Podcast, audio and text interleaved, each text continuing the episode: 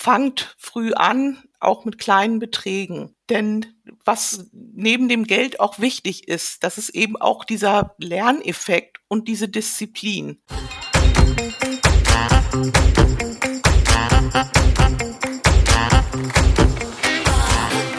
Willkommen zu einer neuen Folge Schwungmasse, dem Finanzheldinnen Podcast. Ich bin Katharina und ich freue mich heute auf eine neue Aufnahme mit Finanzheldin Gabriele. Sie ist 57 Jahre alt, hat eine Tochter, zwei Enkelkinder und ist die Finanzheldin der Familie. Aufgewachsen ist sie mit positiven Glaubenssätzen zu Geld und auch dem Verständnis, nie vom Mann abhängig zu sein. Und das, obwohl sie vom Land ist und dort gerade in ihrer Jugend noch ganz andere Rollenbilder herrschen.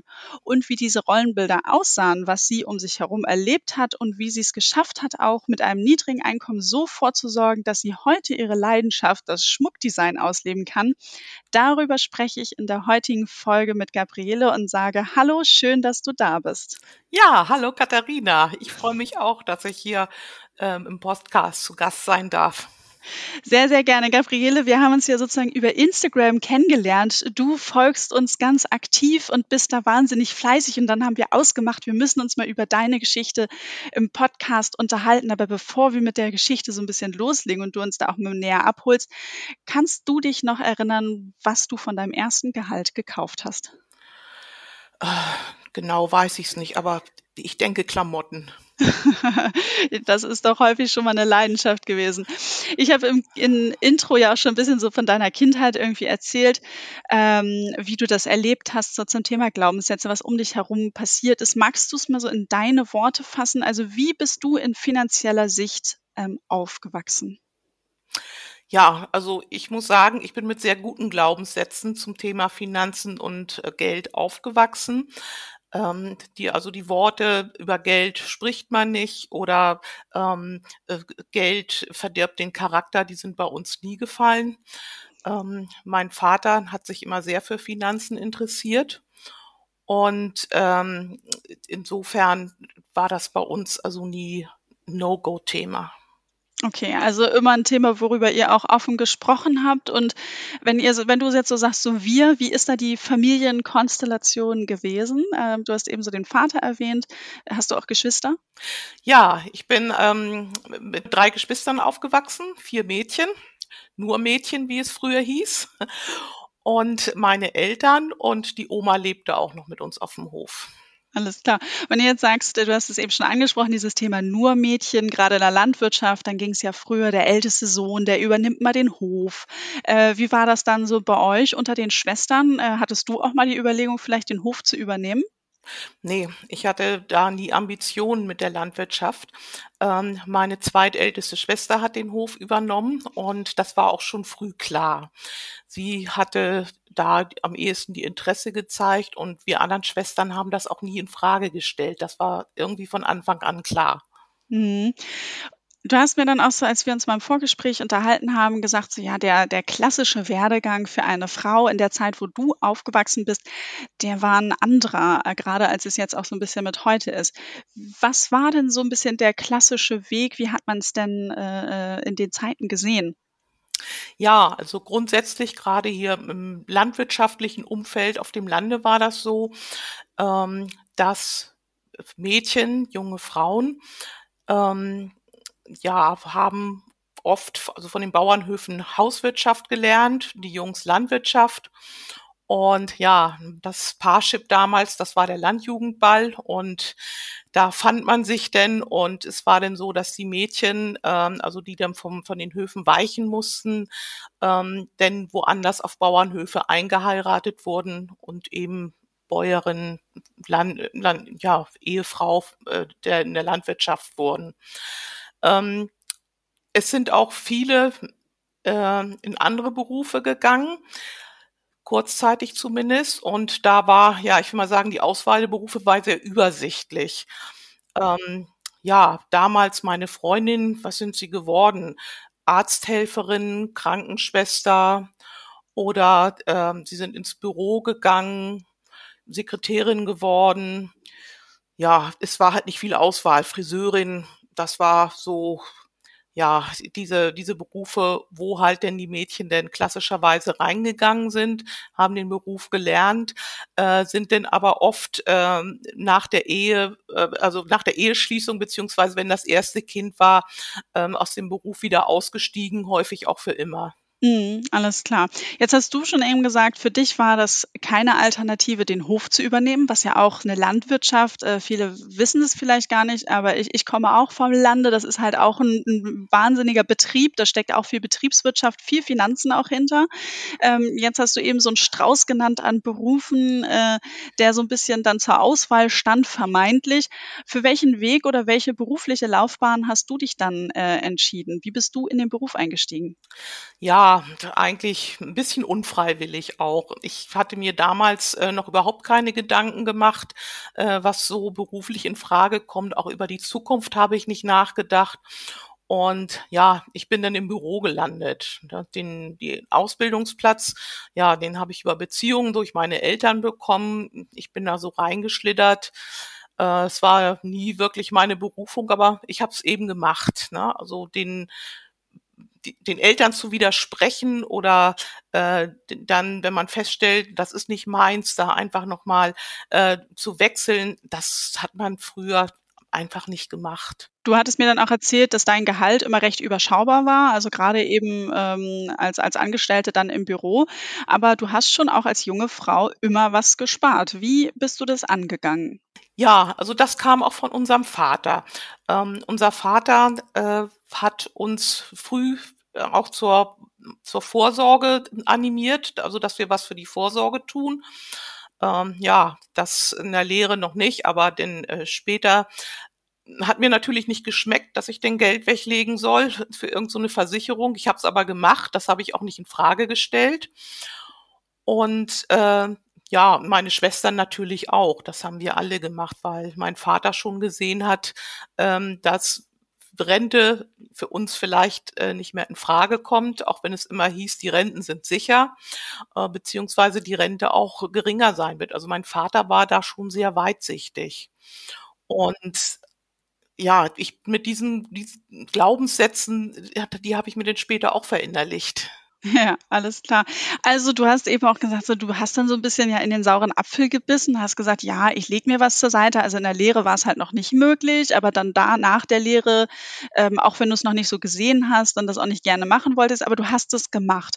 Magst du verraten, so welche Summen du dann monatlich auch beiseite gelegt hast oder beiseite legen konntest? Weil ähm, ich kann mir jetzt vorstellen, dass man äh, dann ja auch gehaltstechnisch keine wahnsinnig großen Sprünge machen konnte. Und das ist ja die Herausforderung, die viele Frauen dann auch haben bei uns in der Community, die sie uns auch beschreiben, dass sie sagen, ich verdiene aber gar nicht so viel und äh, wie soll ich mir denn jetzt noch ähm, was beiseite legen? Wie, wie hast du damit angefangen und vielleicht auch mit welchen Summen? Ja, also angefangen, das war so eine Lebensversicherung äh, und da habe ich angefangen, jeden Monat 50 Mark einzubezahlen. Wir hatten ja damals noch Mark, also heute in etwa 25 Euro. Und äh, bei der Versicherung bin ich da auch geblieben, aber ich habe dann später noch andere Produkte abgeschlossen. Ähm, ich habe in den 90er Jahren mit Fondssparen begonnen, damals durch die Sparkasse, so mit Internet und so und ETFs, das war ja alles noch nicht so publik. Die gab's ja schon, aber man wusste noch nichts davon. Dann habe ich also einen, einen Fonds, äh, so einen Altersvorsorgefonds abgeschlossen ähm, und da habe ich dann 150 Euro einbezahlt. Das habe ich denn in Zeiten der Arbeitslosigkeit auch immer durchgezogen. Ich habe mich lieber für was anderes krumm gemacht, aber das war mir immer wichtig, dieses Geld ähm, auch zu investieren in diesen Fonds. Und 2001 äh, habe ich einen Riester, zwei, nee, Entschuldigung, 2002 habe ich einen Riester-Vertrag abgeschlossen. Ging ja erst los 2002. Und ähm, den habe ich dann auch gleich gut bespart. Und den bespare ich auch heute noch ähm, weil äh, er hat sehr gute Konditionen noch. Ne? Also die äh, Gebühren sind gering und er hat noch eine sehr hohe Garantieverzinsung und deswegen ist er für mich immer noch attraktiv. Hm. Ja, genau wie du so beschreibst, äh, als du angefangen hast, hatten wir noch Mark, jetzt Euro. Äh, da haben sich ja auch die Produkte über ähm, Laufe der Zeit ja dann auch verändert. Vor allen Dingen äh, ist es ja auch für jede und jeden ja dann auch unterschiedlich. Was macht für mich dann auch wirklich Sinn? Aber das ist dann jetzt ein bisschen Blick in, in deinen Weg. Jetzt ähm, hast du eben auch richtig schön gesagt, eben selbst in der Arbeitslosigkeit hast du es weiter durchgezogen, ähm, das Geld beiseite zu legen. Kam dann auch immer mehr, also da scheinst du dann ja auch schon wirklich entdeckt zu haben, dass es wichtig ist, dass du dich mit dem Thema beschäftigst, dass du was tust. Kam das Interesse für Finanzen dann irgendwie so automatisch dann mehr, als du dich auch äh, weiterhin damit beschäftigt hast? Oder hast du es getan, weil du einfach die Notwendigkeit nur gesehen hast? Also ich habe es größtenteils getan, weil ich die Notwendigkeit gesehen habe. Denn ich wusste ja auch nicht, wo die Reise mal hinführt. Also ich habe ja auch mehrmals in meinem Leben den Arbeitsplatz gewechselt. Ähm, ich war sogar äh, 15 Jahre war ich auch äh, Alleinverdiener in der Familie. Und äh, ja, da wollte ich schon sehen, dass ich mir auch irgendwo noch Sicherheiten äh, schaffe. Mhm. Und äh, du hast später ja auch geheiratet. Äh, was hat sich da bei dir dann auch verändert? Ja, also ich bin jetzt, ähm, ich bin nicht zum ersten Mal verheiratet und ich hatte es ja eben schon angedeutet in der vorherigen Ehe, ähm, da war ich Alleinverdiener ähm, weil ja, äh, das war für mich natürlich auch eine sehr schwierige Zeit, ähm, weil äh, ja, heute nennt man es Klumpenrisiko. Ne? Also mir hat diese Tatsache, nur mit dem einen Einkommen äh, zurechtzukommen, äh, das war, fand ich immer schon sehr heikel. Ne? Denn wenn mein Arbeitsplatz wegfällt, dann hätten wir ein Problem gehabt. Ne? Und ja, diese Ehe ging dann aber auch zu Bruch. Und ich habe im Jahr 2017 äh, habe ich zum habe ich nochmal geheiratet, aber jetzt sind Gott sei Dank die finanziellen Verhältnisse ausgewogen. Sehr schön. Aber hat sich dann ja auch bewährt und gezeigt, dadurch, dass du schon von früh an dich um deine finanziellen Belange gekümmert hast. Du hast für dich gespart, du hattest einen Plan, ähm, du warst in, in der Ehe dann da auch sozusagen, hast für die Familie dann auch gesorgt, bist finanziell aufgestellt gewesen. Das äh, das gibt doch sicherlich auch ein gutes Gefühl, zu wissen, ich weiß, was ich hier für mich tue und ich, ähm, ich muss jetzt nicht irgendwo bleiben des Geldes wegen, oder? Ähm, also was die Arbeit betrifft schon. Ne? Ich, ich musste schon zusehen, äh, dass ich meinen Arbeitsplatz behalte. Ähm, aber es hat mir natürlich schon eine Sicherheit verschafft. Ich bin ein sehr sicherheitsbedürftiger Mensch und deswegen habe ich auch immer so an diesem Sparen festgehalten, egal was immer war. Das habe hab ich nie ausgesetzt. Ne? Mhm. Das, äh, äh, das war für mich immer wichtig. Ja, und ähm, mittlerweile ähm, hast du ja deine Stunden in dem Betrieb, wo du arbeitest, ja auch reduziert. Eben bevor wir ja. gestartet sind, hast du gerade noch gesagt, freitags ähm, arbeitest du auch nicht mehr und betreibst ja nebenbei einen Shop bei Etsy. Ähm, wie ist das entstanden? Ja, also mein Traumberuf war Goldschmiedin als, äh, als, als, als Kind und junge Frau. Aber äh, ich, diesen Beruf äh, konnte ich nicht ausüben. Also meine Eltern haben mir davon abgeraten, äh, das zu lernen, weil ich auf einem Auge sehbehindert bin. Und ähm, ich habe irgendwann ähm, in den 2000er Jahren habe ich angefangen mit dem Goldschmieden. Ähm, das habe ich mir teils autodidaktisch beigebracht. Ich habe aber auch verschiedene Kurse besucht bei verschiedenen ähm, Kursleitern und Meistern und habe mir dieses äh, Handwerk da also nach und nach denn angeeignet. Ja, und irgendwann, dann hörte ich zum ersten Mal von Davanda, das kennen vielleicht einige noch. Ähm, da habe ich dann mal angefangen, auch das könntest du deinen Schmuck mal verkaufen. Und dann habe ich mir auf Davanda einen Shop eingerichtet. Ja, und das lief dann erst so lala. Ich habe aber auch nie besonders Werbung gemacht.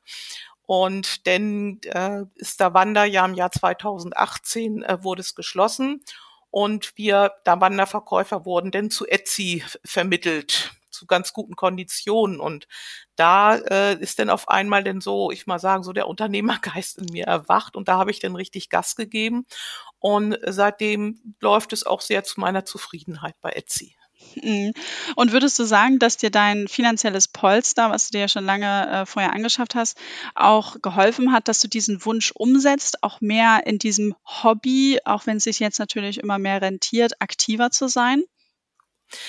Ja, das sind mehrere Faktoren. Natürlich ist das auch mein finanzielles Polster, aber auch die Tatsache, dass ich nicht mehr Alleinverdiener bin. Und äh, denn jetzt auch durch meinen Mann äh, mit äh, ich mir das eben auch erlauben kann, weil ich auch nicht mehr für alle Ausgaben zu Hause zuständig bin. Mhm. Und könntest du dir vorstellen, äh, zukünftig vielleicht auch nur noch Schmuck zu machen, also wirklich die Leidenschaft Ja. stärker umzusetzen? Ja. Ah, okay. Ja, ich denke, also das ist in all, nicht allzu ferner Zukunft wird da das äh, der Fall sein. Ich denke, dass ich im, im also ich bin ja wie gesagt 57 Jahre alt und spätestens mit 60 Jahren äh, werde ich also die Bürotür für immer zumachen. Spannend auf jeden Fall. Jetzt bist du nicht nur auf äh, Etsy unterwegs als Heiteschmuck, sondern auch ähm, auf Instagram. Ich hatte ja zu Beginn gesagt, so sind wir auch ins Gespräch gekommen. Und äh, da bist du in der Tat ganz fleißig unterwegs und kommentierst und beobachtest unsere ganzen Postings und auch die ganzen Diskussionen. Was beobachtest du da auch so ein bisschen in den Diskussionen? Gibt es da Dinge, die dir auch auffallen bei uns in der Community? Ja, also jetzt äh, speziell die Accounts äh, von, von Frauen, die sich mit Finanzen beschäftigen. Ähm, da stelle ich fest, dass in, noch sehr viel Unsicherheit herrscht bei den Frauen. Unsicherheit, mangelndes Wissen, auch irgendwo eine Bereitschaft, das zu machen, aber dann eben auch Angst, den ersten Schritt zu machen. Mhm.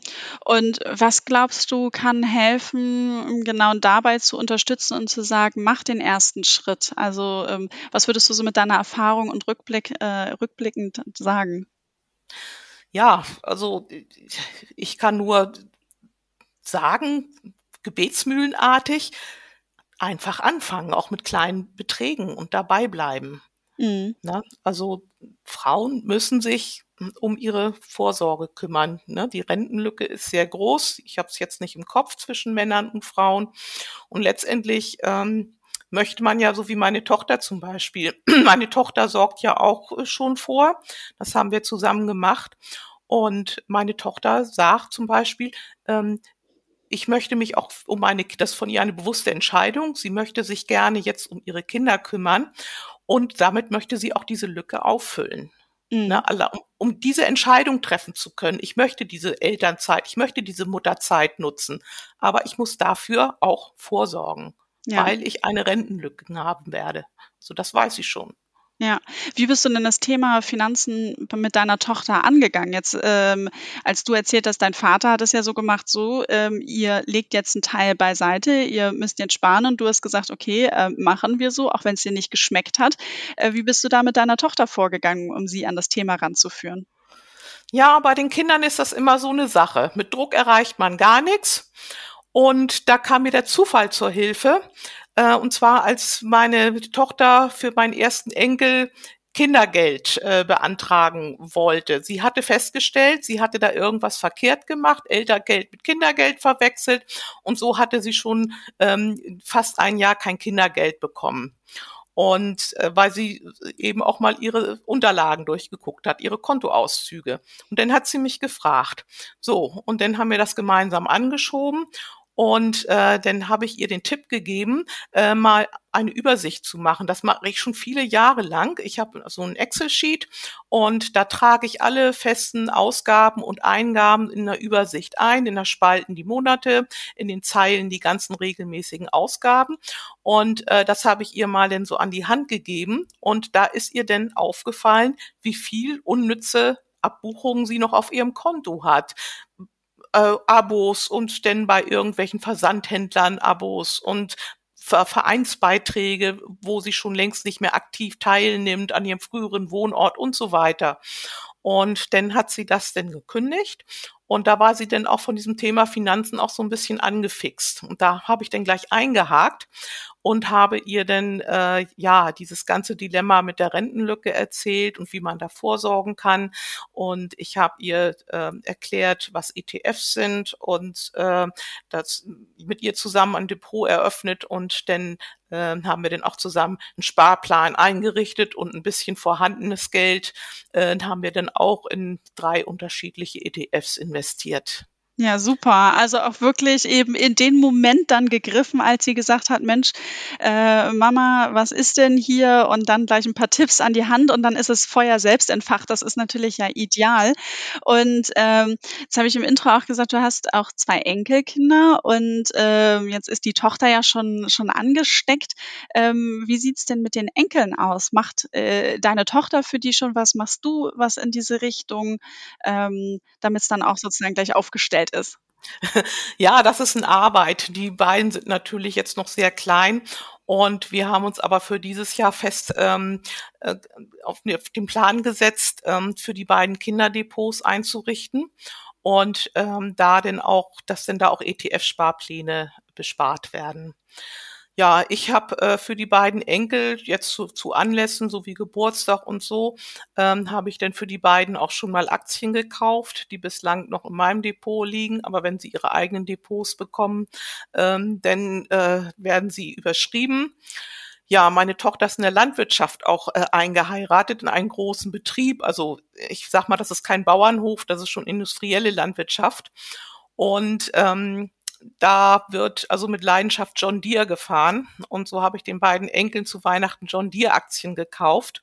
Und da folgen auch noch einige andere Aktien, die so ein bisschen den Bezug zur Landwirtschaft haben, einfach um ihnen da später mal das Thema auch ein bisschen schmackhaft zu machen. Mhm. Ja, denn wenn sie da ein bisschen was von verstehen, dann sehen die Aktien dann auch schon ganz anders aus im grünen Bereich und dann kann ich ihnen das erklären und da haben sie einen Bezug zu. Das finde ich wichtig. Sie sollen da schon einen Bezug zu haben, damit sie sich da auch mit dieser Anlageform besser identifizieren können.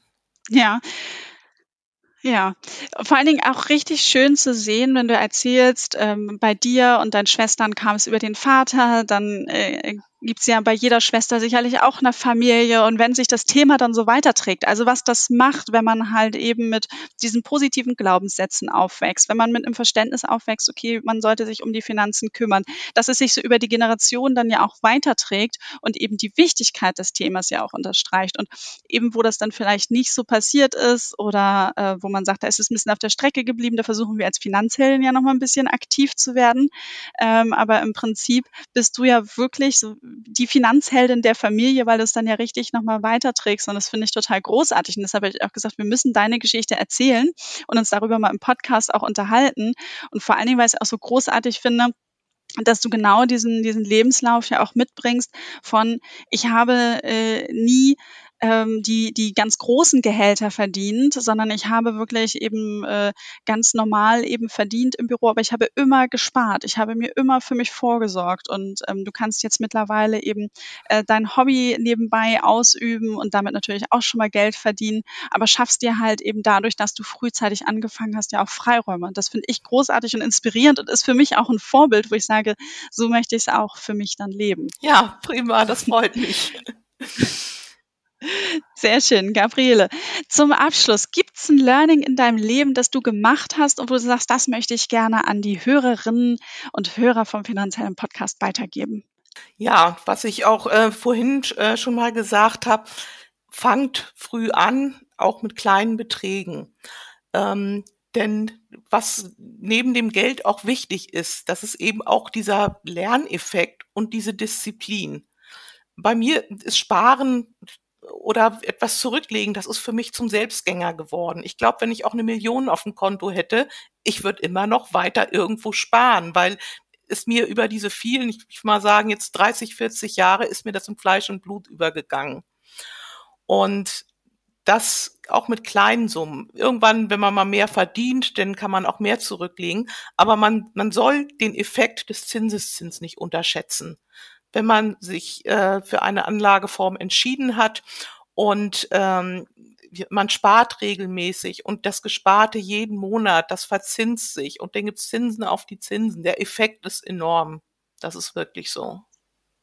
Ja, sehr gut, Gabriele. Vielen, vielen lieben Dank, dass du deine Geschichte mit uns geteilt hast für die Impulse und auch nochmal den Schlussappell, ganz wichtig. Und dann bleibt mir nichts anderes zu sagen, als ich wünsche dir noch einen schönen Nachmittag und alle unseren Hörerinnen und Hörern ebenso einen schönen Tag, wann auch immer sie den Podcast hören. Tschüss. Ja, tschüss. Dankeschön.